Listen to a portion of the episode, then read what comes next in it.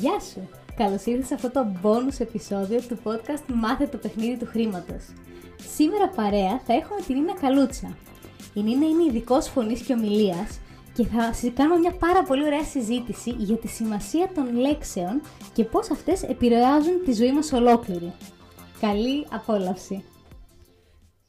Καλώς ήρθες στο podcast Μάθε το παιχνίδι του χρήματος. Ζούμε σε έναν κόσμο όπου το χρήμα παίζει κυρίαρχο ρόλο. Αλλά κανείς δεν μας έχει εξηγήσει τους κανόνες του παιχνιδιού, καθώς η οικονομική παιδεία δεν διδάσκεται στα σχολεία. Αυτό είναι το σωστό μέρος για σένα που θέλεις να μάθεις πώς να διαχειρίζεσαι σωστά τα χρήματά σου, πώς να αποκτήσεις παθητικά εισοδήματα και πώς να αρχίσεις να χτίζεις όλες τις σωστές συνήθειες που θα σε βοηθήσουν να πετύχεις όλα όσα ονειρεύεσαι. Παρέα με την Αλεξία Βασδέκη και τον Αλέξιο Βανδόρο θα δούμε όλα αυτά και πολλά ακόμα. Γιατί το παιχνίδι του χρήματος είναι τελικά το παιχνίδι της ζωής. Γεια σου Νίνα, σε καλωσορίζουμε στο podcast μας. Σε ευχαριστούμε πάρα πολύ που είσαι εδώ και για το χρόνο σου σήμερα. Γεια σας Αλέξια και Αλεξία, χαίρομαι πολύ που είμαι μαζί σας. Πάμε να ξεκινήσουμε. Έχουμε την Νίνα η οποία εξειδικεύεται στο κομμάτι, να μας πεις Νίνα και εσύ αν τα λέω σωστά, στο κομμάτι της φωνής και πώς η φωνή επηρεάζει τα πάντα που κάνουμε στη ζωή μας, αλλά και πώς οι λέξεις και το λεξιλόγιο που χρησιμοποιούμε μπορούν να μας επηρεάσουν είτε θετικά είτε αρνητικά. Σωστά έτσι τα λέω; είναι, όπως τα λες. Όπως τα λες. Οπότε πάμε να ξεκινήσουμε να μας κάνεις έτσι λίγο μια εισαγωγή για τη σημασία των λέξεων και πώς μας επηρεάζει όλο αυτό. Σε ευχαριστώ πάρα πολύ. Σας ευχαριστώ και τους δύο που με καλέσατε σήμερα. Ε, θέλω να πω ότι οι λέξεις δημιουργούν κόσμους. Η γλώσσα που χρησιμοποιούμε διαμορφώνει την κουλτούρα μας. Τι σημαίνει αυτό; Σημαίνει ότι οι άνθρωποι οι οποίοι μιλούν με πλούσιο λεξιλόγιο, με όμορφο λεξιλόγιο, με λεξιλόγιο που περιέχει συναισθήματα, αυτοί έχουν πιο πλούσια εμπειρία ζωής, θετικά συναισθήματα. Ας, το, ας πάω εντελώς πρακτικά. Οι άνθρωποι οι οποίοι μιλούν και λένε «το εκτιμώ αυτό που έκανες», εκτίμηση, ή «είμαι ευγνώμων γι' αυτό», ευγνωμοσύνη, ή «σε ευχαριστώ γι' αυτό», ευχαριστίες, ή «πω, πω πόση ικανοποίηση ένιωσα», ικανοποίηση. Γενικά, οι άνθρωποι οι οποίοι ονοματίζουν τα θετικά συναισθήματα που νιώθουν, ψάχνουν, τα βρίσκουν και τα εκφράζουν, έχουν μια πολύ καλύτερη ποιότητα ζωής και εμπειρία ζωής. Γιατί οι λέξεις διαμορφώνουν τον κόσμο μας. Επομένως, την εμπειρία αυτή την έχουν ένα, διότι οι ίδιοι βιώνουν τα θετικά συναισθήματα εκείνη την ώρα. Δύο, διότι οι άνθρωποι στους οποίους απευθύνονται βιώνουν και αυτοί θετικά συναισθήματα, άρα η αλληλεπίδραση μεταξύ τους είναι πολύ καλύτερη. Μπορεί βέβαια, συμφωνώ Αλέξη, μπορεί οι άνθρωποι στους οποίους απευθύνονται να μιλούν μια διαφορετικη γλώσσα, να μην εκφράζονται και εκείνοι τόσο με τα συναισθήματα. Το θέμα είναι ο κόσμος που δημιουργώ εγώ για μένα. Η πραγματικότητα που δημιουργώ εγώ για μένα. Είναι επιλογή μου. Έτσι. Και για να κάνω μια γενική εισαγωγή και να μπούμε, επειδή το podcast αυτό είναι αρκετά εξειδικευμένο, λέγεται με αυτό το παιχνίδι του χρήματος, εσύ έχεις την ε, την εμπειρία κάποια στιγμή είχες έρθει στο φυσικό σεμινάριο που κάνουμε, όχι στο e-course, και έχεις παρακολουθήσει και διάφορες σειρές από εκεί. Θα ήθελα να μας πεις καταρχήν τι σου άρεσε περισσότερο και λίγο την εμπειρία σου από έναν κόσμο λίγο διαφορετικό από αυτά που κάνεις καθημερινά. Θέλω να πω εδώ το σημαντικότατο ότι δεν είχα ποτέ στη ζωή μου παιδεία χρήματος. Ήμουν από μια ευκατάστατη οικογένεια, υπήρχαν ε, πολλές, έτσι, ε, πολλές προσλαμβάνουσες, αλλά συνειδητά να έχω παιδεία χρήματος, ότι χρειάζεται να λειτουργήσω έτσι για να έχω αυτό το αποτέλεσμα, το άλλο, να κάνω αλλιώς για να έχω άλλο αποτέλεσμα, δεν είχα. Και δεν, είχα, δεν με είχε αναπασχολήσει τα χρήματα ε, να σκεφτώ μια αλληλουχία πράξεων, δράσεων που έπρεπε να κάνω για να τα έχω στη ζωή μου συνεχώς. Μόνο ότι έπαιρνα ως παράδειγμα από την οικογένειά μου, οι οποίοι δρούσαν με εμπειρικά. Γι' αυτό ένας λόγος που ήρθα στο σεμινάριο ήταν για μένα και δεύτερος γιατί έφερα το γιο μου, ο οποίος είναι στην εφηβεία 16 χρονών και θεωρώ απαραίτητο σε όλους τους εφήβους, μην πω και νωρίτερα, να αρχίσουν να έχουν αυτή την παιδεία χρήματος, οικονομική παιδεία, που δεν διδάσκεται. Γιατί βγαίνουν στην κοινωνία και δεν ξέρουν, δεν κατανοούν ε, ότι υπάρχουν τόσες ευκαιρίες, υπάρχουν τόσα πράγματα που μπορούν να κάνουν, ώστε να έχουν μια καλή ροή χρήματος στη ζωή τους. Να μην πω το μεγαλύτερο, το maximum, να ζουν πλούσια και όμορφα. Μάλλον, συγγνώμη, να το Έτσι, πω. Μπράβο. να ζουν σε αυθονία Έτσι. και πλούσια. Αυτό είναι στο χέρι μας. Και δεν το διδασκόμαστε. Έτσι. Και όπως έχουμε κουβεντιάσει μαζί, αυθονία υπάρχει για όλους και για όλα. Είναι ένας μύθος ότι αν εγώ πλουτίσω, αν εγώ έχω πολλά χρήματα, θα τα στερήσω από κάποιον άλλον. Είναι νοοτροπία έλλειψης αυτή. Έτσι. Πες μου λίγο για τη λέξη αυθονία. Ε, η λέξη αυθονία είναι αγαπημένη μου λέξη. Είναι η μόνη λέξη που χρησιμοποιώ που έχει το στερητικό α. Ας πούμε λέξη όπως ανυπομονησία, έλλειψη υπομονής ε, και πολλές άλλες δεν, τις χρησι- δεν τις χρησιμοποιώ. Είναι η έλλειψη φθόνου, φθήνει κάτι, φθόνος φθήνει κάτι και θέλω να ζω χωρίς φθόνο. Με οποιαδήποτε έννοια του δώσει κάποιος αυτή τη λέξη. Και είναι και η αγαπημένη λέξη να προσθέσω ενός ανθρώπου που θαυμάζω πάρα πολύ, ενός από τους πιο ε, διάσημους Έλληνες στον κόσμο, ε, του Πίτερ Διαμάντη, ο οποίος τη χρησιμοποιεί απαραίτητος σχεδόν συνεχώς, abundance στα αγγλικά και στα αρχαία ελληνικά, ευδαιμονία. Δεν υπήρχε αυθονία αρχαία ελληνικά, υπήρχε ευδαιμονία. Άρα, ετυμολογικά η λέξη η αυθονία ποια κατάσταση είναι; Είναι η έλλειψη φθόνου. Αυτό. Είναι η μόνη έλλειψη που θέλουμε να έχουμε στη ζωή μας. Τέλεια. Όλα τα άλλα δεν τα θέλουμε. Θέλουμε να έχουμε και υπομονή, θέλουμε και να έχουμε και πολλά άλλα που λέμε ανυπομονώ. Ας πούμε, θα έλεγα προσδοκώ, περιμένω, αναμένω, αντί για ανυπομονώ. Θέλω να έχω υπομονή. Έχω υπομονή. Γιατί να το ορίσω ότι δεν έχω, λέγοντας ανυπομονώ. Επομένως, οι λέξεις έχουν σημασία για ποιους λόγους. Εξήγησε μας λίγο το πιο επιστημονικό κομμάτι, ας το πω έτσι. Οι αρχαίοι Έλληνες το είπανε απλά, ε, σοφόν το σαφές. Είναι σοφό κάποιος να μιλάει με σαφήνεια. Βέβαια, σήμερα οι νευροεπιστήμονες το έχουν πει με πολύ ωραίο τρόπο, για να δω το έχω εδώ γραμμένο, πώς το είπαν. Ε, οι λέξεις ε, διαμορφώνουν και μπορούν να αλλάξουν τον εγκέφαλό σου, μας λένε οι νευροεπιστήμονες. Και συγκεκριμένα ο Άντριου Νιούμπεργκ που έχω μελετήσει. Μία λέξη λοιπόν έχει τη δύναμη να επηρεάσει την έκφραση των γονιδίων, παρακαλώ, που ρυθμίζουν τη φυσική και συναισθηματική κατάσταση του ατόμου. Δηλαδή, τι μας λέει ο Νιούμπεργκ και άλλοι φυσικά, ότι υπάρχει η επιγενετική. Έχουμε όλοι ένα μπου- μπου- μπουκέτα γονιδίων, καλών και κακών. Το ποια θα εκφραστούν εξαρτάται σε μεγάλο βαθμό από τον τρόπο που σκεφτόμαστε και από τον τρόπο που μιλούμε, λοιπόν.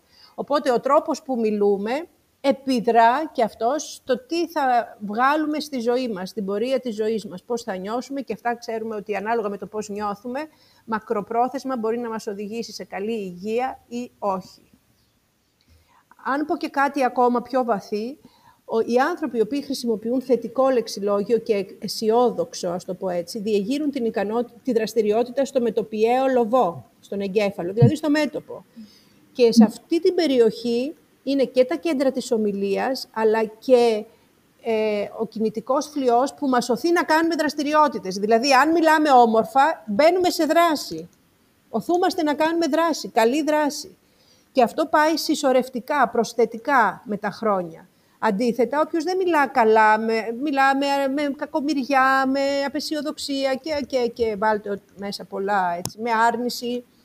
Ε, ε, όσο περισσότερο λοιπόν κάνει το δεύτερο που είπα, τότε οδηγείται στη στασιμότητα. Σταματάει να θέλει, να επιθυμεί, να κάνει πράγματα για τη ζωή του. Να οθείται, να, να προχωρά προς τους στόχους του. Έτσι, και αυτό ουσιαστικά είναι το, το τρίπτυχο ή το τρίγωνο που έχουμε και στο αποφασίζω με τον, με τον Αντώνη που είναι το σκέψη, συνέστημα, συμπεριφορά. Δηλαδή κάνω μία σκέψη, αυτόματα δημιουργείται ένα συνέστημα, δεν προλαβαίνω, μένει με τη λογική και αυτό το συνέστημα καθοδηγεί τη συμπεριφορά μου.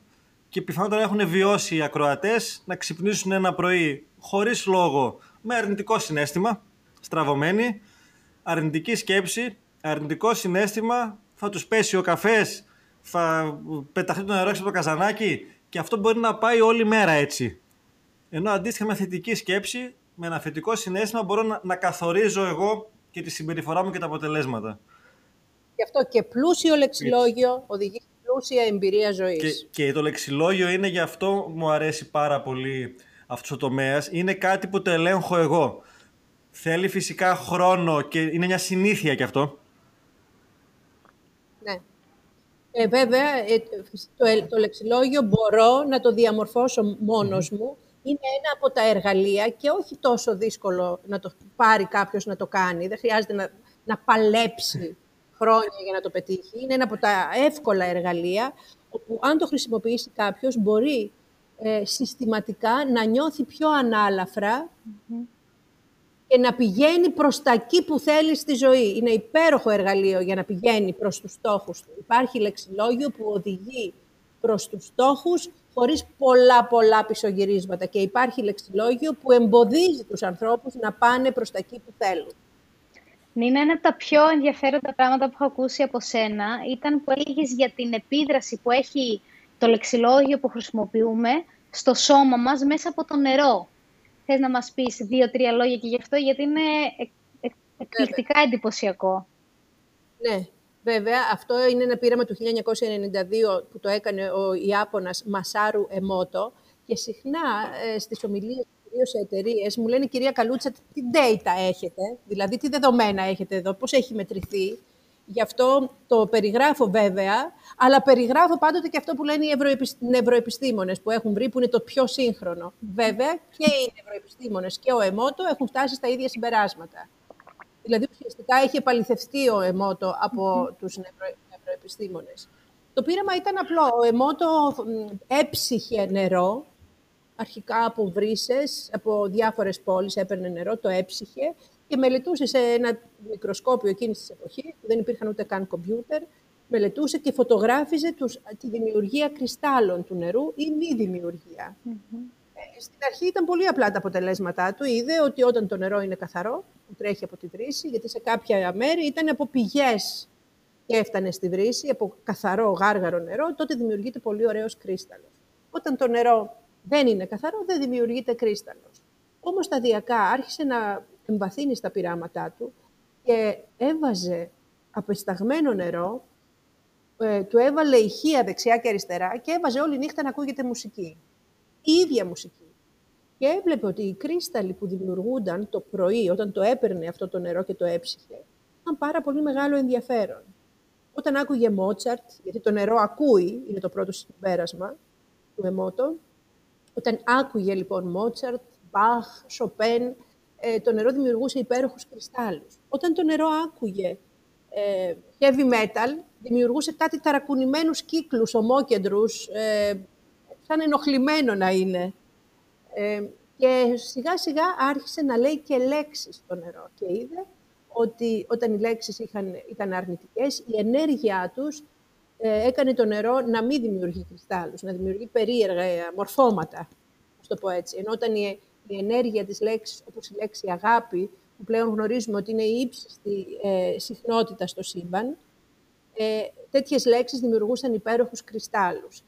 Γνωρίζουμε λοιπόν ότι το κάθε συνέστημα που εκφράζεται με κάποια λέξη εκπέμπει σε συγκεκριμένα μήκη κύματος. Και έχουν κατανεμηθεί τα συναισθήματα. Πάνω-πάνω έχουμε την αγάπη. Υπάρχουν πολλά είδη αγάπης. Κάποια δεν μπορούμε να τα πλησιάσουμε οι απλοί άνθρωποι εμείς.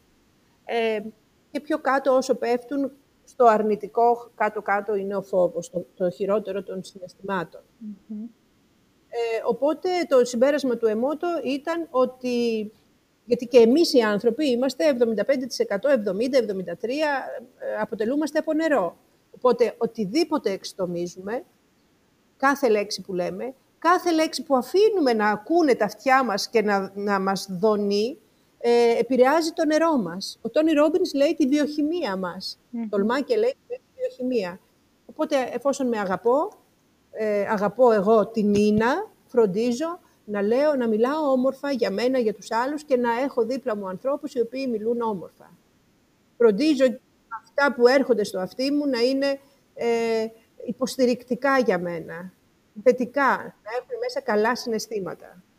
Και γι' αυτό και πολλοί άνθρωποι μιλάνε και στα φυτά τους και τους λένε ωραία λόγια όταν πάει να, αν πάει να πεθάνει το φυτό, μπορεί να τους λένε «Σ' αγαπώ» και το φυτό να αναστηθεί, ας πούμε.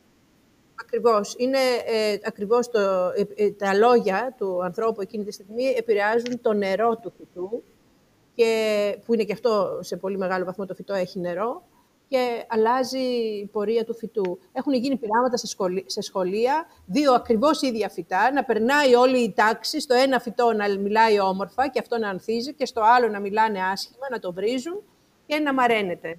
Έτσι είμαστε και οι άνθρωποι και ιδιαίτερα τα παιδιά που χωρίς να το θέλουμε, εμείς οι γονείς, συχνά υπονομεύουμε την αυτοεκτίμηση των παιδιών μας πετώντας ε, λέξεις άκρητα, χωρίς να σκεφτούμε τι λέμε. Ακριβώς κληρονομήσαμε από τους παππούδες. Και, και σε αυτό να πω δύο πράγματα. Ένα για τα παιδιά και μια ιστορία της εβδομάδας αυτής.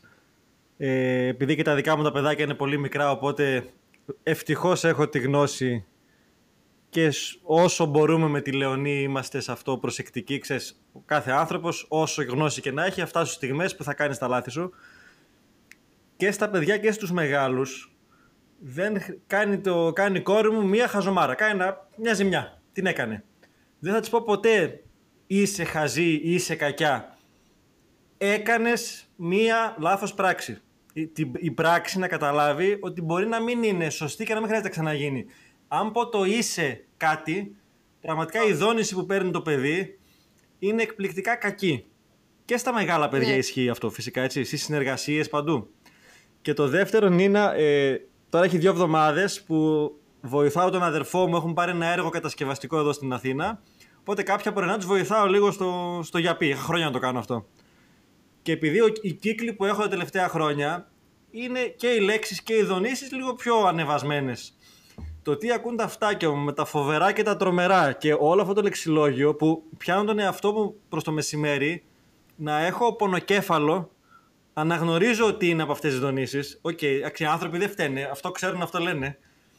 Αλλά είναι εκπληκτικό πώς το περιβάλλον σε επηρεάζει τόσο άμεσα. Έτσι. έτσι. Επειδή έχεις ανεβάσει πολύ τη δόνησή σου και αναγκάζεσαι να είσαι εκεί πρέπει, ε, το, το πιάνεις αμέσως και σε ενοχλεί. Όταν κάποιος που είναι σε ένα αποστειρωμένο, έτσι ωραίο περιβάλλον, να μην πω αποστειρωμένο, ένα ωραίο περιβάλλον, αμέσως νιώθει όταν μπει η ενέργεια η διαφορετική. Έτσι και το λεξιλόγιο λοιπόν μας βοηθά, όποιος το ξέρει, όποιος το ορίζει, όποιος το χρησιμοποιεί, το επιλεγμένο λεξιλόγιο, ε, μας βοηθάει να καταλάβουμε αμέσως με τρεις φράσεις ποιον έχουμε απέναντί μας και αν μπορούμε να συνεργαστούμε ή όχι. Από τις γιατί το, η κάθε λέξη που λέει ο απέναντι μας δείχνει μοτίβα συμπεριφορών, σκέψεις, συμπεριφορών, δράσεις ε, και πόσο συνειδητός είναι ή όχι. Και με αφορμή τη συζήτησή μας, είναι η ώρα να εξηγήσουμε στον κόσμο αυτό το οποίο λέμε ότι ένας από τους τρόπους να αποκτήσω οικονομική παιδεία και να, να μπω στο σωστό παιχνίδι του χρήματος είναι να κάνω παρέα με ανθρώπους που είναι στο δρόμο αυτό. Άρα ο τρόπος για να αποκτήσω και ένα καλύτερο λεξιλόγιο είναι να κάνω παρέα με ανθρώπους που το χρησιμοποιούν ήδη. Είναι ένα παράπλευρο όφελος που έχω, γιατί αυτό υποσυνείδητα λειτουργεί μέσα.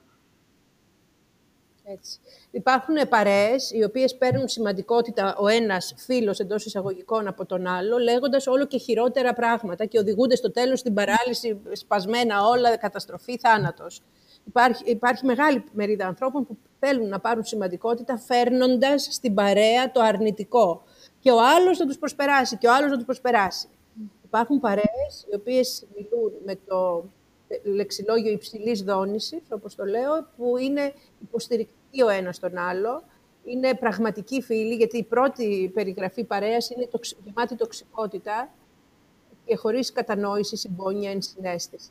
Η δεύτερη φίλη, η οποία είναι υποστηρικτική, δηλαδή θα πει κάποιος κάτι, μία ιδέα, κάτι που πέτυχε, και ο άλλος θα πει, θα, του, θα τον πάει ένα βήμα πιο πάνω. Μήπως να δοκιμάσεις και αυτό, μήπως να κάνεις και εκείνο. Κοίταξε μια ακόμα ιδέα. Είχα διαβάσει κάπου αυτό, ο οποίος έτσι η δύναμη της ομάδας mm. αυξάνεται εκθετικά και οδηγούνται όλοι μαζί σε καλύτερη ζωή.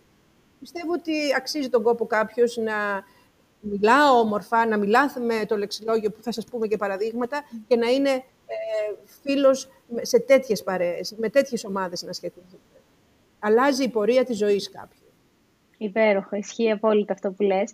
Και για να πάμε λίγο πιο και στα, στο παιχνίδι του χρήματος, θες να μας πεις πώς το λεξιλόγιο μπορεί να επηρεάσει την οικονομική κατάσταση ενός ανθρώπου ή γενικότερα τα οικονομικά του; Ας πάρω την βασική λέξη που, που λέτε, που έχετε στους τίτλους όλους και που είναι το, όλο το σεμινάριο και όλο αυτό που κάνετε, που είναι το χρήμα.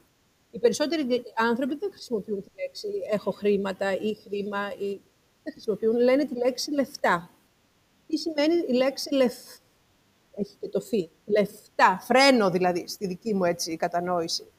Λεφτά ήταν τη δεκαετία του 60 και του 50 οι δεκάρες με την τρύπα στη μέση. Ε, οι μικρότεροι δεν τα ξέρουν, όμως έχει περάσει μέσα από το συλλογικό ασυνείδητο ε, και όλοι μέσα μας είμαστε ποτισμένοι με αυτό. Είναι τα cents, να το πω. Είναι τα ψηλά, τα λεφτά. Λεπτά, αυτό το λέει κιόλας, είναι λεπτά, δεν είναι χοντρά. Ε, είναι λεπτά. Ε, οπότε τα λεφτά είναι πενταροδεκάρες και όταν λέμε δεν έχω λεφτά, σημαίνει δεν έχω πενταροδεκάρες. Όμως, όπως είπαμε, το φων, το σαφές. Προτιμώ να χρησιμοποιώ τη λέξη χρήματα. Γιατί; Είναι από το χρήζει, είναι χρήσιμα. Έχουν μέσα το ρο, γιατί και το κάθε γράμμα του ελληνικού αλφαβήτου, του αρχαίου ελληνικού αλφαβήτου, έχει μεγάλη σημειολογία. Το ρο είναι η ροή. Τα χρήματα χρειάζεται να ρέουν. Τα λεφτά έχουν το φρένο. Αυτό το λέω εγώ. Για, να το, για να το εικονοποιήσουμε λίγο, και να, ώστε κάποιος πιο εύκολα να σταματήσει να λέει τη λέξη λεφτά. Επίσης, ο, ο κόσμος λέει συχνά, ακόμα και όταν χρησιμοποιεί τη λέξη χρήματα, λέει βγάζω χρήματα. Ενώ βγάζω σημαίνει, ακόμα περισσότερο όταν λέμε βγάζω λεφτά, σημαίνει τσίμα-τσίμα. Πότε έχω, πότε δεν έχω. Βγάζω, βάζω, δουλειά να γίνεται. Αν πούμε όμως κερδίζω χρήματα, κέρδος. Μου μένουν και στην τσέπη, βρε αδερφέ και μου λένε, κυρία Καλούτσα, στα σεμινάρια μου, δηλαδή τώρα άμα το αλλάξω και πω αντί για βγάζω λεφτά, κερδίζω χρήματα, θα, θα κερδίσω χρήματα. Ναι. Το έχω ζήσει, το έχετε ζήσει κι εσείς, είμαι σίγουρη. Ναι. Όμως, χρειάζεται να το υπερασπιστείς αυτό. Γιατί συχνά μου λένε, μα κυρία Καλούτσα δεν μου βγαίνει να την πω τη λέξη, δεν μου βγαίνει. Και λέω ότι ένας μεγάλος δάσκαλος, που είναι δάσκαλος όλων μας, λέει κάτι πάρα πολύ ωραίο. Ή δεν σου βγαίνει, σφίξου. ότι είναι για καλό σου. Και κόσμια, το λένε και στα βιβλία όλα που διαβάζουμε, προσποιήσου. Υπάρχει ένα στάδιο προσποίησης. Δεν θες να πεις χρήματα, σου βγαίνει από μέσα σου, από τα βάθη της ψυχής σου, να πεις λεφτά. Ε, όχι. Ποιος κάνει κουμάντα; Θα πεις χρήματα ή θα πεις λεφτά και μετά θα το διορθώσεις. Γιατί; Γιατί θες να ζήσεις καλύτερα. Θες να πας προς το στόχο και όχι να σαμποτάρεις τον εαυτό σου. Ποια είναι η άποψή σου για το, για το fake it till you make it, το προσποιεί σου μέχρι να, το, να γίνει δικό σου; Αυτό ακριβώς λέω okay. τώρα. Προσποιεί. Μπορεί να είναι 10 μέρες, μπορεί να είναι 15. Όπως ε, πολύ ωραία αναλύει ο Ρόμπιν Σάρμα, οι 66 μέρες που θέλει κάποιος για να σπάσει μία συνήθεια, ε, ε, λέει ότι οι πρώτες 20 είναι πραγματικά ένα άνω κάτω. Καταστροφή, ναι καταστροφή. Δηλαδή, λες τι στο καλό, θες να τα παρατήσεις. Όχι. Γνώριζε ότι αυτό είναι το δεδομένο. Ότι 20 μέρες παθαίνεις... Άρα, αν σου πει ένας, ένας μαθητής σου, οκ, να την επαναλαμβάνω τη λέξη, αλλά δεν την πιστεύω και δεν, δεν την αισθάνομαι κιόλας. Η απάντησή σου είναι, ακόμα και έτσι η δόνηση μετράει, σωστά; Ναι, ναι. Συνέχισε, ας μην πιστεύεις. Συνέχισε επειδή το έχω αποδείξει με τα πειράματα που γίνονται. Επειδή πίστεψες κάτι που δεν το έχεις, αλλά το πίστεψες επειδή το είδες ότι συμβαίνει. Συνέχισε. Αν μετά από 66 μέρες που θα έχεις κάνει έτσι ακριβώς όπως τα λένε οι επιστήμονες όλα, μετά από την 67η συνεχίσει να μην το πιστεύεις, τότε εντάξει, παράτα τα όλα. Άλλες λέξεις που μπορούμε να πούμε; Λοιπόν, να σας πω τρεις ακόμα λέξεις, είπαμε το χρήμα. Υπάρχει η λέξη ε, δύσκολα. Ε, να πω πριν από αυτό ότι κάθε λέξη μπορεί να είναι, είναι, είναι αυτοεκπληρούμενη προφητεία. Δηλαδή, τη στιγμή που την εξτομίζουμε, βάφεται όλο μας το είναι με αυτή τη λέξη. Αν εγώ χρησιμοποιώ τη λέξη δύσκολα ως λέξη κλισέ, έτσι, δηλαδή με το παραμικρό λέω δύσκολα. Πάμε για καφέ, δύσκολα. Τι σημαίνει δύσκολα; Θέτω ένα εμπόδιο και δεν λέω αν θα πάω ή όχι. Εμένα όμως, που εγώ θέλω να έχω συναναστροφή μαζί σου, θέλω να έχω επαγγελματικές σχέσεις μαζί σου, όταν μιλάς χωρίς να μου λες προς τα που πας, χωρίς να πάρεις την ευθύνη της εξέλιξης και του στόχου, δεν με ενδιαφέρει να συνεργαστώ μαζί σου. Δεν με ενδιαφέρει να μου πεις δύσκολα. Συνεργαζόμαστε. Αν το νιώθεις δύσκολα ή εύκολο, δεν με αφορά. Με ενδιαφέρει να το κάνεις. Οπότε αμέσως μόλις μου λες δύσκολα, ρωτάω, δύσκολα θα το κάνεις ή δύσκολα δεν θα το κάνεις. ή μπορεί να πω, βρε αδερφέ, κάντο δύσκολα, αρκεί να γίνει. Οπότε, ειδικά και σε επαγγελματικές συνομιλίες, το να πεις δύσκολα, δεν γίνεται, δυστυχώς, προσπαθώ, πρόβλημα, αποτυχία κλπ., μου δείχνει ότι δεν είσαι για μένα. Γιατί έχεις τον στόχο, δεν τον βλέπεις μπροστά σου, που αυτό είναι το ζητούμενο, βλέπεις τα προβλήματα και μου ονοματίζει. Σε έναν απλό άνθρωπο okay, που έχει τη δουλειά του υπάλληλος μια χαρά καθημερινός. Που του κάνεις έτσι πώς τα περνάς και απαντάει περνάω δύσκολα. Άρα ουσιαστικά βιώνει όλη του τη ζωή μία δυσκολία. Σωστά; Ναι. Τι θα ή τρέχω. Ή τρέχω, ναι, όχι. Τι θα μπορούσε να χρησιμοποιήσει ανταυτού. Πολλά. Έχω πολλές προκλήσεις αυτόν τον καιρό. Ε, συμβαίνουν πολλά ενδιαφέροντα πράγματα. Ε, δεν βαριέμαι καθόλου, Νίνα, σε διαβεβαιώ. Αν θέλουμε να το πάμε, γιατί το βαριέμαι, η βαρεμάρα, είναι το πρώτο αρνητικό, το πρώτο μείον. Από εκεί που θα έλεγε κάτι, γιατί μισό λεπτό, να το πάρουμε έτσι, έχουμε τα πολύ θετικά συναισθήματα, έχουμε τα γύρω στο μηδέν θετικά, ικανοποίηση, έχουμε λίγο αρνητικά και έχουμε πάρα πολύ αρνητικά που είναι ο φόβος, κατάθλιψη κλπ. Αν κάποιος ήταν να μιλάει μόνο στο, στο κάτω της πυραμίδας, ας πούμε, της κλίμακας, ας το ανεβάσεις στο συν πλήν, λίγο στην ικανοποίηση, λίγο στο βαριέμαι, αλλά πιο ανάλαφρο να το κάνει. Γιατί δεν είναι, ε, ίσως, ίσως για κάποιους είναι απλό ε, μέσα τους για να πάνε από το βαρύ αρνητικό στο, στο θεϊκό, που λέω, αλλά κάποιοι μπορεί να θέλουν σταδιακά. Ας, ας πει, δεν βαριέμαι. Έχω πολλά να κάνω. Συμβαίνουν πράγματα. Άλλη λέξη; Άλλη λέξη που προτείνω να βγάλουμε από το λεξιλόγιό μας είναι το ο, δυστυχώς. Όταν λέμε δυστυχώς, είναι κακή τύχη. Είναι το αντίστοιχο, αντί, ε, αντίθετο του ευτυχώς. Δυστυχώς σημαίνει ε, δεν γίνεται κάτι.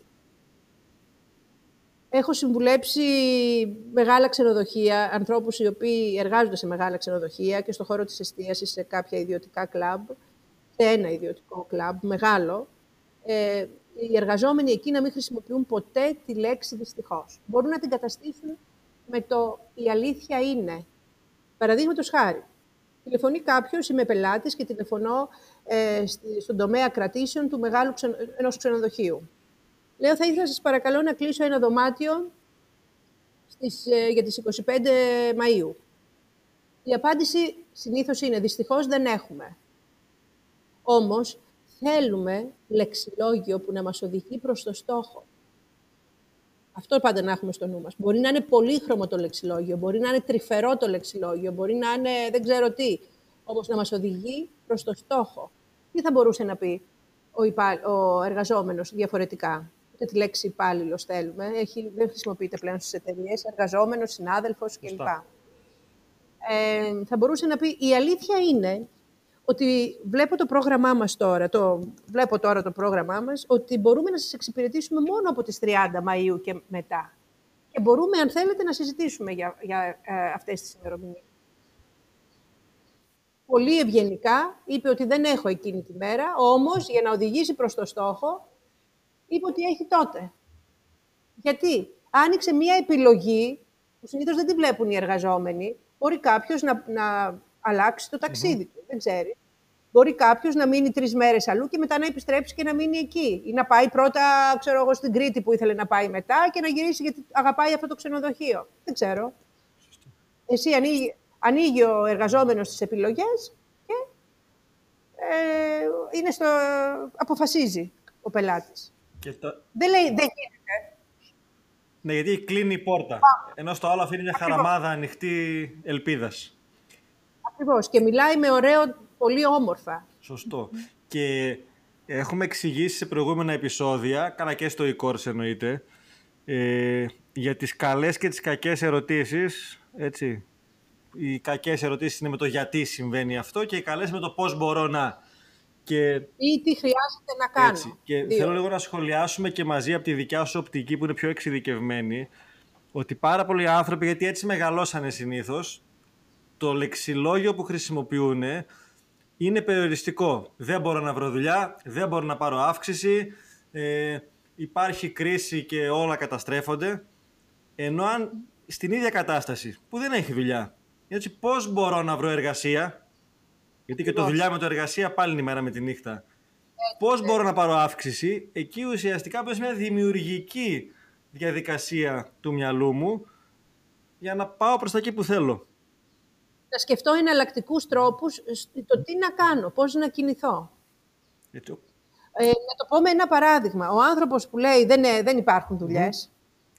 ποιος είναι; Είναι αυτός ο οποίος έχει κάνει το, με τον παλιό τρόπο ένα βιογραφικό, απλά να το πω, δακτυλογραφημένο και το στέλνει με φάξ, αυτό μου έρχεται okay. εμένα συνειδητικά, με φάξ που δεν υπάρχουν πια, σε 50 εταιρείες και κανείς δεν κοιτάει αυτό το βιογραφικο Ο άνθρωπος που λέει πώς μπορώ να, ποιος είναι αυτός που έχει ψάξει, έχει μάθει, γιατί έχει τρόπο σκέψης που ψάχνει τις εναλλακτικές, μπαίνει στο LinkedIn. Ε. Γιατί έχει μάθει ότι πλέον δεν υπάρχει βιογραφικό έτσι, μόνο μέσα από το LinkedIn. Όχι μόνο, το μεγαλύτερο ποσοστό να βρεις εργασία είναι το LinkedIn. Εκεί πρέπει με συγκεκριμένους τρόπους σου δίνει όλα πώς να γράψεις, πώς να περιγράψεις τον εαυτό σου, τι φωτογραφίες να βάλεις κλπ. Όποιος ψάχνει εργασία πρέπει να είναι στο LinkedIn και να μάθει να το διαχειρίζεται σωστά. Και κάθε τόσο του έρχεται το mail που λέει ότι έχει ανοίξει εδώ μια θέση εργασίας εκεί, εκεί, 10, κάθε τόσο 10 εταιρείες. Εγώ που το χρησιμοποιώ πολύ το LinkedIn, μου έρχεται αυτό είναι αυτός που λέει πώς μπορώ να. Να το κάνω και εκείνο, να κάνω και το άλλο, να κάνω και το τρίτο. Και, και τα πιο πολλά πώς μπορώ να είναι και ή δωρεάν ή σχεδόν δωρεάν. Δεν χρειάζεται κόστος για όλα αυτά. Έτσι. Ε, λες και στα σεμινάρια σου το χρησιμοποιείς ε, και θέλω λίγο να το συνδέσουμε όλα τα προηγούμενα ότι στην ανθρώπινη επικοινωνία που φυσικά παίζει ρόλο από τις σχέσεις μέχρι τις εργασιακές σχέσεις μέχρι τις επιχειρηματικές σχέσεις στα πάντα, ε, μόνο το 7% είναι αυτά τα οποία λέω. Έτσι, το 38% είναι ο τρόπος που τα λέω και το 55% είναι... Ε, κοίταξε εδώ τώρα, είναι, δεν είναι έτσι ακριβώς, είναι υπό κάποιες συνθήκες Ο ίδιος ο Τράμπιαν που έχει κάνει αυτά τα πειράματα ε, νευριάζει όταν το λέμε ότι πάντα είναι εξαρτάται από πάρα πολλά πράγματα. Καταρχάς, ο Μεράμπιαν, αυτά τα πειράματα έγιναν, ήταν μόνο με τις εκφράσεις του προσώπου, ενώ τώρα λέμε γλώσσα σώματος. Τα έχουμε πάρει, οι επικοινωνιολόγοι τα έχουν πάρει και τα έχουν παρερμηνεύσει. Φυσικά και παίζει ρόλο το λεξιλόγιο, όπως είπαμε σήμερα. Φυσικά και είναι σημαντικό. Όμως δεν είναι το μόνο. Παίζει ρόλο ο τόνος της φωνής. Ιδίως όταν δεν βλέπουμε κάποιον και είμαστε όπως είμαστε τώρα, μα ακούτε μόνο τις φωνές μας. Ο τόνος της φωνής πάρα πολύ σημαντικός και παίζει ρόλο και η γλώσσα σώματος ή οι εκφράσεις του προσώπου. Όταν ε, στον τόνο της φωνής είναι το κλασικό. Άλλο να πω στη γυναίκα μου Σ' αγαπώ, γλυκιά μου αγάπη, και άλλο Σ' αγαπώ. Ε, είναι ναι. το ίδιο πράγμα, λέω. Αλλά, άλλο, αλλά από κάτω άλλα ακούγονται και πυροδοτούν διάφορες καταστάσεις. Αυτά που δεν λέμε, η άφωνη φωνή, αυτά που δεν λέμε, λέει ο Λακάν, ο, ο ψυχολόγος, ο σπουδαίος, η άφωνη φωνή μας τα κάνει όλα. Ε, θα ήθελα λοιπόν εδώ να πω έτσι συνοψίζοντας ότι παλιότερα όταν είχαμε αυτή την επιφανειακή, ας το πω έτσι, ευημερία, 2004 κλπ. Επιτρέπουμε στους εαυτούς μας, εσείς είστε και πιο μικροί, επιτρέπουμε στους εαυτούς μας να μιλάμε και να έχουμε έναν τόνο φωνής που ήταν ανταγωνιστικός, επιθετικός, διεκδικητικός, βιαστικός, επιφανειακής ευγένειας, επικριτικός, κουτσομπολεύαμε, κάναμε, διχαστικός. Τώρα τα πράγματα έχουν αλλάξει. Τα πράγματα έχουν αλλάξει. Η λεπτομέρεια μετράει. Η λεπτομέρεια κάνει όλη τη διαφορά. Δεν είναι ότι έχει φύγει αυτή η επιφανειακή ευημερία που είχαμε τότε. Ας το πω έτσι, που έρεε το χρήμα. Δικό μας δανεικό κλπ. έρεε. Τώρα τα πράγματα έχουν αλλάξει. Μετράει πάρα πολύ στη συνομιλία η ενσυναίσθηση τι είναι αυτό το πράγμα; Μιλάει να έχουμε και να εκπέμπουμε, ιδίως με τον κορονοϊό και ιδίως με έναν τσιόδρα, ο οποίος έβαλε ένα πέπλο σε όλη μας τη χώρα, ε, λεξιλογίου όπως τιμάμε όλους, Σεβόμαστε όλους, μανάδες, δεν είπε μάνες, μητέρες, μανάδες, πατεράδες, ε, ευάλωτες ομάδες, λεξιλόγιο, ε, ένα λεξιλόγιο ενσυναίσθησης, έβαλε την ποίηση του ελίτη, την επικοινωνία μας σε ανώτατο επίπεδο, την επιστημοσύνη, τη ζεστασιά. Ε, οπότε μας έδωσε και, και γι' αυτό και τα πήγαμε καλά έτσι. Γιατί όλοι μας, μα, πέρασε σε όλους μας αυτό, τα συγκοινωνούντα δοχεία που είμαστε. Οπότε άφησε ισχυρό αποτύπωμα και αυτός είναι ο μόνος δρόμος, κατά την άποψή μου, ομιλίας και συνομιλίας που χρειάζεται να έχουμε. Δηλαδή το λεξιλόγιο και η φωνή χρειάζεται να έχει ειλικρινή ζεστασιά και αγάπη, γνήσιο ενδιαφέρον για τις, ανθρω... για τις ανάγκες του συνομιλητή, του κοινού, των συναδέλφων, κατανόηση για τη διαφορετικότητα των ανθρώπων, κατανόηση για τα αρνητικά συναισθήματα που νιώθουν κάποιοι.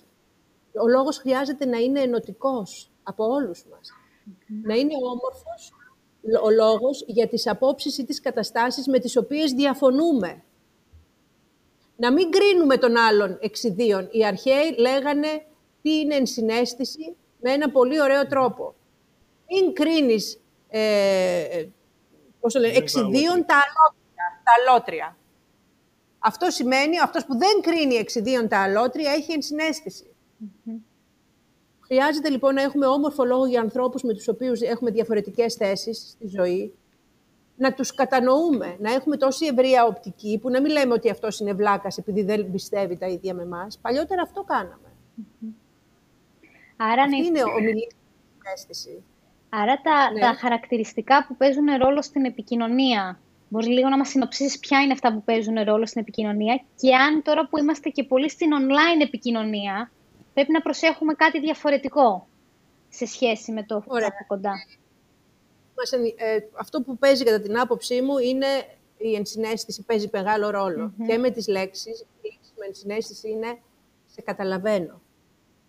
Δεν υπάρχει πιο καλό, πιο πάνω. Να πείτε κάποιον, δεν θα του πεις αγαπώ με έναν συνομιλητή, σε καταλαβαίνω. Καταλαβαίνω πώς νιώθεις. Αυτό είναι η πλήρης ενσυναίσθηση.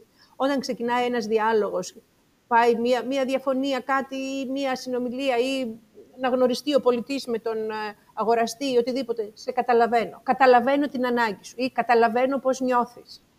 Είναι κορυφαία φρασούλα αυτή η μικρή Η φράση. έκφραση που χρησιμοποιούν πολύ είναι ένα που λέει «σε νιώθω». Το ίδιο Οκ. είναι. Το, το ίδιο είναι. Σε καταλαβαίνω, σε νιώθω. Ε, ίσως σε καταλαβαίνω μεταξύ αγνώστων να είναι πιο Σωστό. κατανοητό. Αλλά μπορεί και αυτό. Ε, και πώς μπορεί να το πετύχει κάποιος αυτό; Ε, να, χρειάζεται ε, στην ομιλία του η φωνή του, πώς να, πώς να ηχεί. Ε, η ενσυναίσθηση για να μεταφερθεί μέσω του, του τόνου της φωνής χρειάζεται να έχει χρωματισμό η φωνή. Δεν μπορείς να λες «Σ' αγαπώ και σε μισώ» με τον ίδιο μονότονο τρόπο. Θέλει χρωματισμό η φωνή. Όταν είναι ερώτηση, να ηχεί σαν ερώτηση. Όταν είναι θαυμασμός, πω πω, να ηχεί σαν θαυμασμός. Η- Οπότε παίζει ρόλο ο χρωματισμός που είναι το ανεβοκατέβασμα, ο κυματισμός της φωνής. Η ταχύτητα με την οποία μιλάμε, να μην είναι πάντα η ίδια. Η ένταση να είναι και δυνατά, να μπορούμε να γλυκάνουμε κιόλας. Να μπορεί να γίνεται και τρυφερή. Να μπορεί να γίνεται και κοφτή. Πάλι θα πω για τον Τζιόδρα. Όταν κάποια ερώτηση δεν του άρεσε, τον έκοβε το δημοσιογράφο. Με πολύ ήρεμο τρόπο, αλλά τον έκοβε, δεν άφηνε περιθώριο. Χωρίς θυμό. Α- Άλλο πράγμα που παίζει πολύ ρόλο στην επικοινωνία, ιδίως στην online, είναι η άρθρωσή μας. Όταν κάποιος μιλά συγκεχημένα, θα ρωτήσει ο απέναντι μια φορά πώς, τι είπες, δεν κατάλαβα. Θα ρωτήσει δύο, θα ρωτήσει τρεις, μετά εγκαταλείπει. Χρειάζεται να έχουμε καλή άρθρωση. Και το τρίτο είναι να κάνουμε και παύσεις. Όταν δίνουμε, εμείς που κάνουμε και τα webinars, όταν δίνουμε νέα, νέα ύλη, νέο περιεχόμενο, ο άλλος δεν προλαβαίνει να το ο, αφομοιώσει. Χρειάζεται λίγος χρόνος. Έχω πιάσει συχνά τον εαυτό μου να ακούω πολύ ενδιαφέροντα πράγματα και να έχω μείνει κάπου και να, προσ- να, να προσπαθώ, εδώ ταιριάζει η λέξη, να το χωρέσω στο μυαλό μου, να ανοίξω χώρο, να το συντεριάσω, συντεριάξω με άλλα που ήξερα και ο μιλητής να έχει φύγει 10 βήματα μπροστά και να το έχω χάσει. Θέλει μετρημένο λόγο, να κάνουμε παύσεις. Για όλα αυτά υπάρχουν ε, τρόποι πώς να τα βελτιώσει Υπάρχουν. Τέλεια. Εννοείται στο, στο site της Νίνας μπορείτε να βρείτε και πολλά ενδιαφέροντα άρθρα που έχει και βίντεο της και που μπορείτε να τη βρείτε σε σεμινάρια και οτιδήποτε άλλο φυσικά που κάνει σε τακτικά διαστήματα. Και Νίνα για να, για να κάνουμε ένα κλείσιμο ε, αυτό το οποίο μου αρέσει σε σένα στα επαγγελματικά πηγαίνω τώρα είναι ότι και έχει να κάνει με το παιχνίδι του χρήματος ότι βρήκες έναν τομέα όπου υπήρχε είτε ένα κενό είτε εξέλιξες κάτι το οποίο υπήρχε στην αγορά με κάποιο τρόπο και επειδή έχεις δημιουργήσει κάτι το οποίο είναι αρκετά μοναδικό αυτό για το παιχνίδι του χρήματος σημαίνει ότι η αγορά σε ένα μεγάλο κομμάτι θα ψάξει εσένα. Άρα ένας τρόπος ή να βρω ένα τομέα που μου ταιριάζει και να γίνω πάρα πολύ καλός και να μπω εκεί να πάρω το κομμάτι της αγοράς ή να εξειδικευτώ κάπου το οποίο απαιτεί φυσικά χρόνο, χρόνια και διαδικασία. Δεν είναι «Α, αυτό δεν υπάρχει, θα το κάνω αύριο το πρωί». Το οποίο όμως μου δημιουργεί μία, ένα αγοραστικό κοινό, το λέμε την έκφραση αυτή, γιατί τα πάντα είναι πωλήσεις στη ζωή. Έτσι, πες μου λίγο το, την πορεία σου στο κομμάτι αυτό. Τώρα, εδώ είναι, ένα, όπως τα λες είναι, ε, έχω εντυπωσιαστεί το τελευταίο καιρό, καθημερινά σχεδόν, ακούω τον Dan Locke. Ο Dan Locke είναι ένας Κινέζος αυτοδημιούργητος, πολύ εκατομμύριος. Ο οποίος είναι, είναι λίγο ε, αλαζόνας, αλλά είναι ωραίος το που λέει. Αυτά που λέει είναι εξαιρετικά, δεν κοιτάζω τίποτε άλλο. Δηλαδή, δεν μπαίνω στους δασκάλους μου, δεν περιμένω να είναι και άγιοι από τους δασκάλους μου. Τους αγαπώ και τους αποδέχομαι και με τα μείον τους όλοι έχουν. Και ιδίως οι προσωπικότητες έχουν και άλλα και πολλά μείον συνήθως. Δηλαδή, άλλος μπορεί να είναι νάρκισσος, άλλος μπορεί να είναι. OK, okay, δεν με ενδιαφέρει. Ε, παρακολουθώ λοιπόν τον Dan Lok και λέει: Όταν κάποιος φτάσει κάπου, σε ένα σημείο, έχει, στο ελεύθερο επάγγελμα και δεν προχωράει παρακάτω, δεν μπορεί να, να βρει ποιο είναι το επόμενο βήμα, φτάνει σε μία στασιμότητα, τι σημαίνει; Σημαίνει ότι πρέπει να μάθει κάτι, οπωσδήποτε. Σημαίνει ότι κάτι του λείπει ως γνώση που θα τον πάει στο επόμενο βήμα. Γιατί βλέπεις ότι ο, ο διπλανός που έχει παρόμοια εργασία, έχει πάει και έχει πάει και δέκα βήματα. Δεν υπάρχει ότι φταίει κάτι άλλο, ότι φταίει ο καιρός, ότι φταίει ο κορονοϊός, ότι φταίει. Χρειάζεται να ανοίξουμε στις επιλογές μας και να πάρουμε την επόμενη γνώση. Ε, Όλοι μας έχουμε κάτι που είμαστε μοναδικοί σε αυτό. Όλοι μας έχουμε. Όλοι μας. Έτσι είμαστε φτιαγμένοι, το πιστεύω ακράδαντα, μας έχει, έχουμε έρθει σε αυτή τη γη με, με προσωπικά μοναδικά ταλέντα. Εγώ αυτό που έκανα και μέσα από τον καλογύρο και μέσα από άλλα πράγματα βοηθήθηκα να συνδυάσω φαινομενικά κάτι πάρα πολύ ατέριαστο. Δηλαδή, το ένα είναι η τραγουδίστρια της όπερας. Το άλλο είναι η η φωνή γενικότερα, η δασκάλα, που είμαι δασκάλα. Πώς όλο αυτό μπορεί στο καλό, πώς το καλό μπορεί να δέσει. Αυτό λοιπόν έκανα χρόνια για να βρω τις, αυτό που τώρα σας φαίνεται ή θα δει κάποιος στο site μου ως αυτονόητο. Έκανα πολλά χρόνια για να δέσω παράτερα, φαινομενικά ασυμβίβαστα πράγματα μεταξύ τους και να τα κάνω το brand μου. Ε, και αυτό λέω και στους μαθητές μου, ότι μπορεί αυτό να γίνει. Εσύ ήσουν, είχες μάθει ε, αρχιτέκτονας, ήξερες το γιαπί, ήξερες να σχεδιάζεις πρακτικά και ξαφνικά συνδύασες όλα αυτά και τα έφερες με καινούργια γνώση που απέκτησες και, και είσαι εδώ που είσαι σήμερα, Αλέξια. Η Αλεξία το ίδιο. Έχει περάσει από εταιρείες, πολύ καλές εταιρείες που έκανε εντελώς διαφορετικά πράγματα και βρήκε αυτό που αγαπάει, αυτό μπορεί να το κάνει οποιοδήποτε. Και, και αυτό είναι με, με αφορμή το παράδειγμά σου ότι την ώρα που ξεκινάω να κάνω κάτι, δεν χρειάζεται να ξέρω πού θα καταλήξει όλο αυτό. Ε, μα μου λένε δεν ξέρω τι θέλω. Δεν ξέρω ποιο είναι το ταλέντο μου. Αν συνεχώς ρωτάς τι θέλω, τι θέλω, τι μπορώ να κάνω. Αν έχεις καταγράψει αυτά που κάνεις τέλεια. Παραδείγματος χάρη, μου αρέσουν τα παιδιά. Θέλω να μου αρέσουν τα, τα μικρά παιδιά, να ασχολούμαι. Όμως σπούδασα πολιτικός μηχανικός; Και όμως και κάτι άλλο. Αυτά είναι τρία εντελώς παράτερα. Αν όμως τα αφήσεις και σε απασχολήσουν και ψάξεις και μπεις πώς μπορούν να συνδεθούν, στην αρχή είναι αδύναμες συνδέσεις μεταξύ τους, που σου έρχονται και σου φεύγουν και λες δεν γίνεται. Και σιγά σιγά αυτό δυναμώνει και μπορεί. Δεν υπάρχει ούτε ένα παράτερο πράγμα, που φαινομενικά στην αρχή να είναι παράτερο, που μετά δεν μπορεί να δέσει. Ε, το υπογράφω αυτό, το έχω δει πολλές φορές και από τη δική μου εμπειρία.